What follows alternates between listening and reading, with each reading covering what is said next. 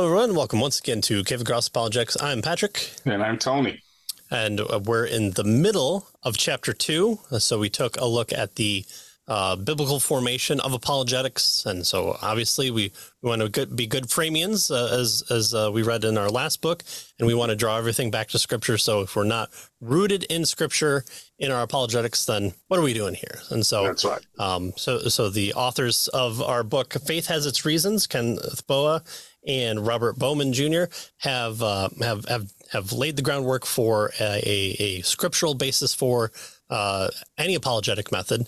And so, um, uh, as the book progresses, they're going to uh, lay the foundation for the four different versions of uh, kind of the main splits of of apologetic methods, and then suggest one of their own as well. Um, but here uh, we know that things happened after 33 AD.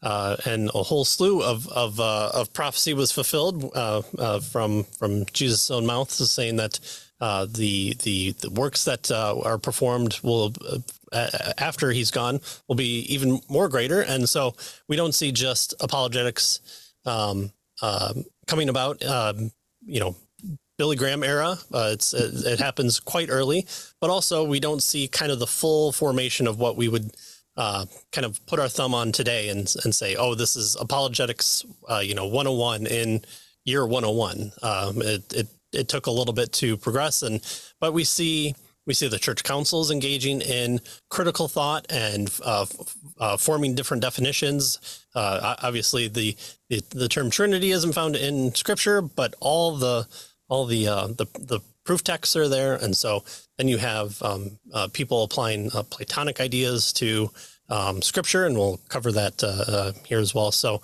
uh, what we're doing here in the second part of chapter two is talking about um, the early church fathers onward to kind of get um, an overview history of of uh, apologetics, just in general. So, not just one particular method, but some of these people will come up again later, and again also we can't cover everything because this is a, a, a, pretty dense book. Uh, you can probably do a little bit of damage uh, uh, with this. Uh, maybe maybe stop a, a good sized bullet uh, with it, and so that's how you know you've got a good book. At least that's right. a, that's how I categorize mine. I'm I'm right. carrying it. You know, uh, it, it, will will I need a bulletproof vest, or, or right. can I just or, or, can I you just use the book in my? That's right. Yeah, yeah. So bulletproof book. Well, yeah. Yeah. yeah. All right. So uh, we start with the early church fathers in the post uh, apostolic era, the challenges that confronted the um, burgeoning church as it spread throughout the Roman Empire required a new apologetic counterthrust. Rabbinic Judaism and uh, uh, fully developed uh, Gnosticism persecuting uh, paganism and Hellenistic culture and philosophy all opposed the fledgling church.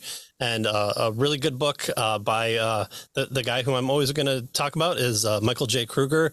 Christianity in the Second Century uh, covers this really, really well on on kind of um, the, the the main thrust against the the church, especially from the Gnostic period, and showing um, the the non orthodox um, belief systems that were were attempted to be thrust onto the church rather mm-hmm. than oh they just suddenly appeared from within the church. And uh, there was a war between the the, the opposing parties and uh, orthodoxy won out because it's the thing that won. Well right. So they would they would produce these books and then throw a a an uh, apostle's name on it and say well there it is right? Right right. Yeah. exactly. Yep but uh, the re- religious apologists defended Christianity against these attacks and sought to gain converts to the faith by arguing for the superiority of the Christian position.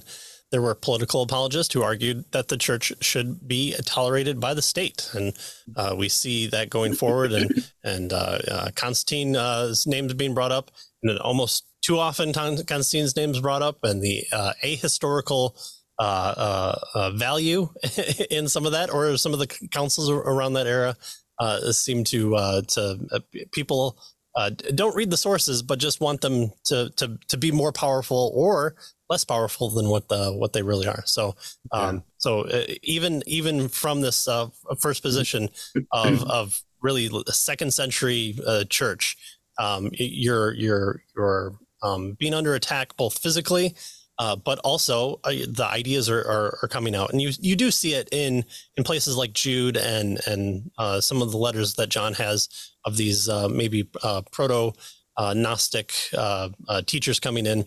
but but but the the wolves in sheep clothing have been have been talked about from Jesus' own mouth to the apostles, and we definitely see that um, coming about. And so uh, we we see the growth of the Christian church, and so with the growth comes people that want to overtake it. Exactly, attacks, main, uh, many from within, right? In terms of uh, these types of things, and the uh, so this is the period right after the apostles, right? So this is we, we call this the early church fathers, right? So uh, the the apologists of the second century is the time period that we're talking about. Modeled their arguments um, Boa and Bowman tell us, uh, after contemporary philosophical refutations of polytheism and the critiques of pagan philosophy by Hellenistic Jews. So these Jews were arguing against polytheism and pagan philosophy, and so the early Christian apologists modeled their arguments after after these uh, Jewish kinds of arguments. Uh, of the many apologists from this period, the most important by far was Justin Martyr. So he was they they uh, they uh, uh, date him 100 to 165. He was a con- uh, convert to Christianity from Platonism. Uh, and in his dialogues with Trypho, the Jew, Justin used messianic prophecies from the Hebrew scriptures to prove that Jesus is the Messiah. Uh, in his two apologies, he appealed for the civil toleration of Christianity and argued that it was, in fact, the true philosophy. Right, so he, uh, so he, he was uh, going against uh, the idea that this was some type of, you know, uh, wrong or cultic type of thing. To show that Christianity should be tolerated, he refuted common errors and rumors. For example, that Christians were atheists, right, because they denied the deity of the, you know, of the of the uh, uh, Caesar or whatever. So they weren't atheists, and they denied other gods, by the way. And he also, you know, refuted the idea that Christians ate flesh and drank blood, right? Because they did symbolically, but you know, the idea right. here was that they were they were cannibals, right? right? And he presented Christianity as a morally superior religion. So notice here there was lots of confusion with regard to what Christianity was all about, and so um, much of his apologetic was clearing up this particular confusion right? No, we, Christians are not atheists. No, Christians don't eat flesh and blood, right? These are these were uh, confusions and uh, that uh, he fought against in his apologetic method. Yeah. Yeah, and Justin Martyr, uh, an unfortunate last name. Uh, you know, yeah. he really should have thought that one through. You know, gone through the legal channels to get that changed. Yeah, and and so uh, we, we, see this as as uh, um, um, even in uh, secular history, the the the, charge that uh, uh, there there's these weird uh, Christians that are incestuous in some nature because they call each other brother and sister and and they're uh, engaging in cannibalism. Uh, but also you have uh, these these philosophers coming in and saying yeah, but look at their lives and and and look at the good that they're doing. And when uh, when they when they go to uh, uh, prison, uh, they they have people that uh, that aren't in their family, and they come and uh, bring them provisions. And in my um, in one of my messages that I've posted on here before to the high the high school group or the college group, high school group, um, I, I, gave a, a, a, big quote on on um, uh, some of these testimonies of of the early Christians and showing that their lives were characteristic of people who were separate from the world that they were uh, that they were uh, used to be a part of, uh, but now they're a part of this this one family. And uh, here, even even your your uh, outward actions are seen as an apologetic, and so mm. um, it's not just a, a, a, thing that you say or you know, uh, you know, we, we can be uh, even better atheists than the atheist. Uh, uh we we joined the ranks of of Socrates, who was also uh, considered an atheist because he uh, he had just you know a, a one personal god you know associated with him, and that he denied. Um, and so from from even the lives of the early church, we see how they lived was an outward reflection of their apologetic. So, by far the most important Greek apologist of the third century was Origen, whose a lengthy Contra uh, Celsum, uh, which is against uh, um, Celsus, uh, was the reply to Celsus' philosophical, ethical, and historical criticism of Christianity. This uh, he lived uh, kind of 185 to 254. Um, he's kind of known for taking and run running with Old Testament interpretation, but but he's still um, is an early church father who um, uh, stood before Caesar and and uh, declared Christ as, as Lord uh, over and above all. And so, uh, in in this uh, against Celsus, for example, Origen argued that Jesus did not do his miracles by sorcery, offered an impressive historical defense of Jesus' resurrection against the early hallucination theory. Oh, we were just all we're all just taken aback, and we're all just hallucinating the same thing that uh, that the, the the man the Romans killed are is eating fish with us, and and then traveling along, and then rising up into heaven. Uh, so he's objecting to uh, to to that interpretation, and it showed that the miracle stories of of uh, paganism are far less credible than those of the Gospels. He did that all without Bayes' theorem. Who, who would have thought? It is with good uh, reason that Origen's books has been ranked as one of the classics of apologetics, and we still have way more uh, translated need for uh, those works. But at the same time, Origen's a little bit weird uh, in in in his writing and his work, and so uh, there's not really that much of a push as there is for like Augustine or or um, or Justin Martyr. Exactly. And that's what we get to next. In the fourth and fifth centuries, pagan religions were on the wane, and Christianity was on the ascendancy through the empire, particularly after the Edict of uh, Constantine in uh, 313. And so the greatest apologists and theologians of this period, uh, indeed of the first millennium period, you know, of Christian history, was um, nearly everyone's reckoning was Aurelius Augustine, right? 354 to 430.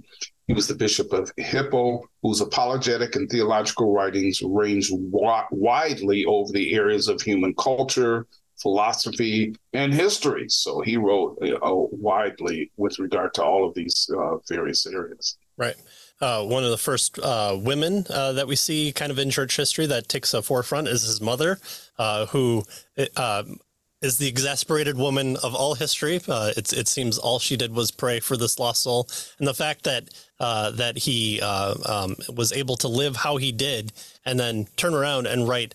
I mean, um, was it uh, this the city on a hill or his his main work about uh, the, the city. cities. Yeah, yeah, the two cities. Uh, yeah. I mean, uh, masterful. It, it's still studied today uh, from uh, political uh, outlook or or um, just general living. But of course, we want to study it from the culture that um, he came to recognize himself being a part of, which is Christianity. And we see uh, the Reformation going back to him. In fact, the Counter Reformation goes back to him as well, depending on if you want to talk about his ecclesiology versus soteriology. Uh, so it depends, uh, uh you know, which, which uh, arm you want to wrestle for Augustine. Uh, but a, a, very important figure who got a lot accomplished in in in a life that that uh, it, it, seems like you almost need three lifetimes to accomplish what, what he did or went through. well, as Augustine became more involved in church life, his apologetic work uh, became more diversified. Over the course of his life, he wrote numerous works championing Christianity over paganism, refuting heresies and uh, uh, that were plaguing the church and expounding Christian truths in a positive manner in teaching manuals and sermons edification of Christians. So both responding to and then uh, bolstering up uh, the truth. So he did he did the the the, the two prongs.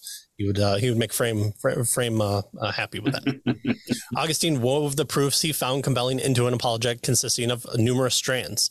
These proofs include fulfilled prophecy, the consistent monotheistic faith, and uh, worship of the church, and the miracles of the Bible, and especially the miracle of the massive conversion of much of Roman society to faith in a crucified God, even when such faith brought martyrdom. So this idea that, oh well, of course, uh, you know, uh, Constantine uses Christianity to to uh, exert political power to to to remain in rule. Well, they already had that. So what what what's what's with uh, tr- trying to to uh, supplant the, the the the the, gods that you could just insert yourself into, uh, like the, the Egyptians did, uh, with a monotheistic god that you have to subject yourself to. Seems like a, an odd way to go if if that's uh, if that's the the, the deal that you're trying to propose. And so um, Augustine here is saying like, look, look uh, you, great, you built the roads, but you know what we did? We took those roads and we spread the gospel, and the truth prevails because look at the numbers that that we are are having. Look at the impact. Look at the the the babies that are being um, uh, um, pulled out of of the, the dumpsters and sides of hills, and we're raising them up, and now they're entering into society as full fledged Roman citizens. And there'll come a day when uh, the the might of Rome uh, will fall, but uh, the the uh, kingdom of Christ uh, will continue to prevail. And so um, that's that was part of his apologetic. Mm-hmm. Yeah. All right, so next, uh, w- let's move on. Bowen, Bowen, uh, Bowman moves us on. By the seventh century, Christianity absorbed uh, the Greco-Roman culture and triumphed, quite frankly, in the struggle against uh, paganism. The church was the central vehicle of Western culture uh, by this time, and its apologists during the Middle Ages directed their efforts in three directions toward unconverted Judaism, toward the threat of Islam, and the rational ground for belief. Two Christian philosophers in the Middle Ages who stand out for their contribution to apologetics and whose works continue, by the way, to be read and debated today were Anselm and Thomas Aquinas. So these were big names uh, during the, the, the Middle Ages period. Mm-hmm. and we've talked about Anselm before. We've talked about him in uh, definitely uh, what about evil, and I think we covered him a little bit last time in uh, um, Frames Apologetics. But Anselm uh, uh, lived from 1033 to 1109. He was the Bishop of Canterbury. He was one of the most creative and original philosophers the Christian church has ever produced. Uh, uh, when we talked about him, his prayers were the things, the, the, the vehicles of philosophy. So he would pray a prayer about God being the greatest possible being. And from there, we get a full apologetic uh, methodology that uh, we, we, we, um, we take in our philosophy 101 classes. So, you know, what are your prayers doing is, is the, the, the, the, charge against, against you that you can take there. Well, although his philosophical arguments are often treated simply as rationalistic proofs designed to convince atheists, for him, they were expressions of the search for understanding of one who had already believed. And so it's not just this opiate of the masses type deal. It's the okay, I want to make sure that I'm believing correctly, I'm believing rightly, and that uh, what I see out in the world is reflected in the truth of God. And so it's a a, a kind of a both and uh, situation of of uh, looking at your book and looking out, and then looking out and seeing where it is in your book. On the other hand, he did intend at least some of his arguments as proofs to answer unbelievers and to confront them with the truth. So, uh, again, taking the uh, the the two bit approach of being both offense and defense uh, into consideration there. Right. And as you mentioned, uh, the most famous by far of his philosophical arguments has come to be known as the ontological argument. Uh, this is the development of which uh, Anselm's uh, writing is um, was groundbreaking efforts in apologetics. So the essence of this argument is that the notion of being being right that's the that's the ontology here of unsurpassable greatness is logically inescapable and so from the idea that that than which nothing greater can be thought Anselm inferred the existence or being of God, right? So the idea here is uh, God is the greatest conceivable being. He, uh, if he only existed in our mind, then he wouldn't be the greatest because he wouldn't exist in reality. And therefore, in order for God to be the greatest conceivable being, he must exist in reality. So that's right. the basic idea of this ontological argument that uh, Anselm uh, gave to us as a result of his uh, his prayers, right? So God is that in which nothing greater can be thought or conceived of. And based on that, he basically argues to the for the existence of God. Right. Um, reading uh, people like B.B. Warfield that we'll get to um, in uh, chapter four, uh, his theology is littered with um, uh, scriptural support and and and application and just the opposite is that his his uh, theological presentations are littered with uh, references and and and uh, cross references to um, uh, areas of other higher learning. So um, Anselm uh, reminds me of uh, Warfield in, in that in that type of duology aspect that that he wanted to bring balance to both sides there.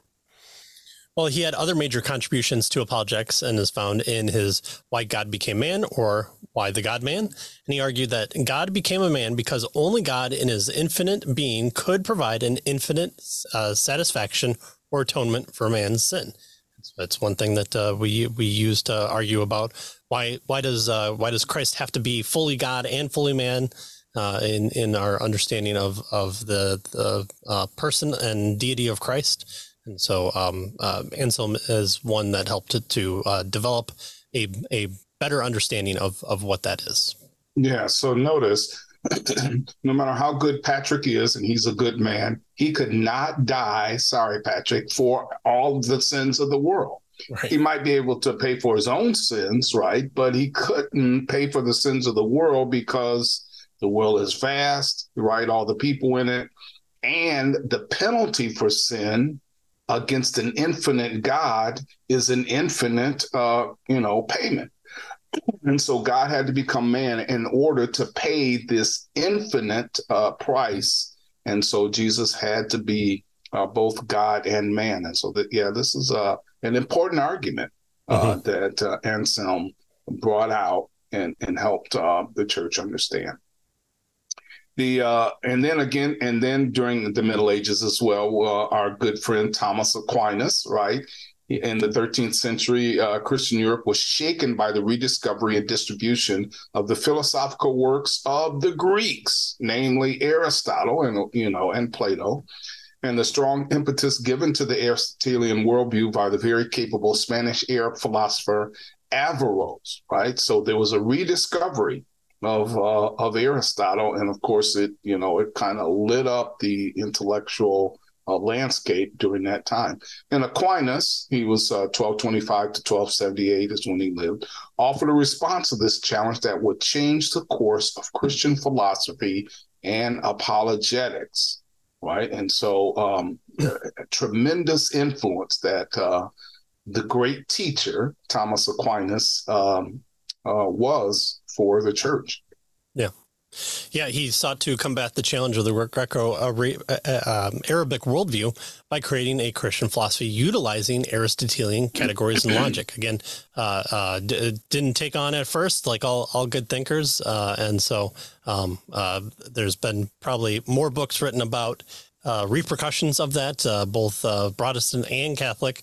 Uh, than than probably have been uh, written uh, by um, Arist- or by Aquinas himself. But in the Summa Contra Gentiles, he presents an apologetic directed primarily against Averroism, but also offering a sweeping, comprehensive Christian philosophy in Aristotelian terms. And this is uh, this would be the the joke of uh, um, uh, how everyone thinks you know a, a, really big book is War and Peace.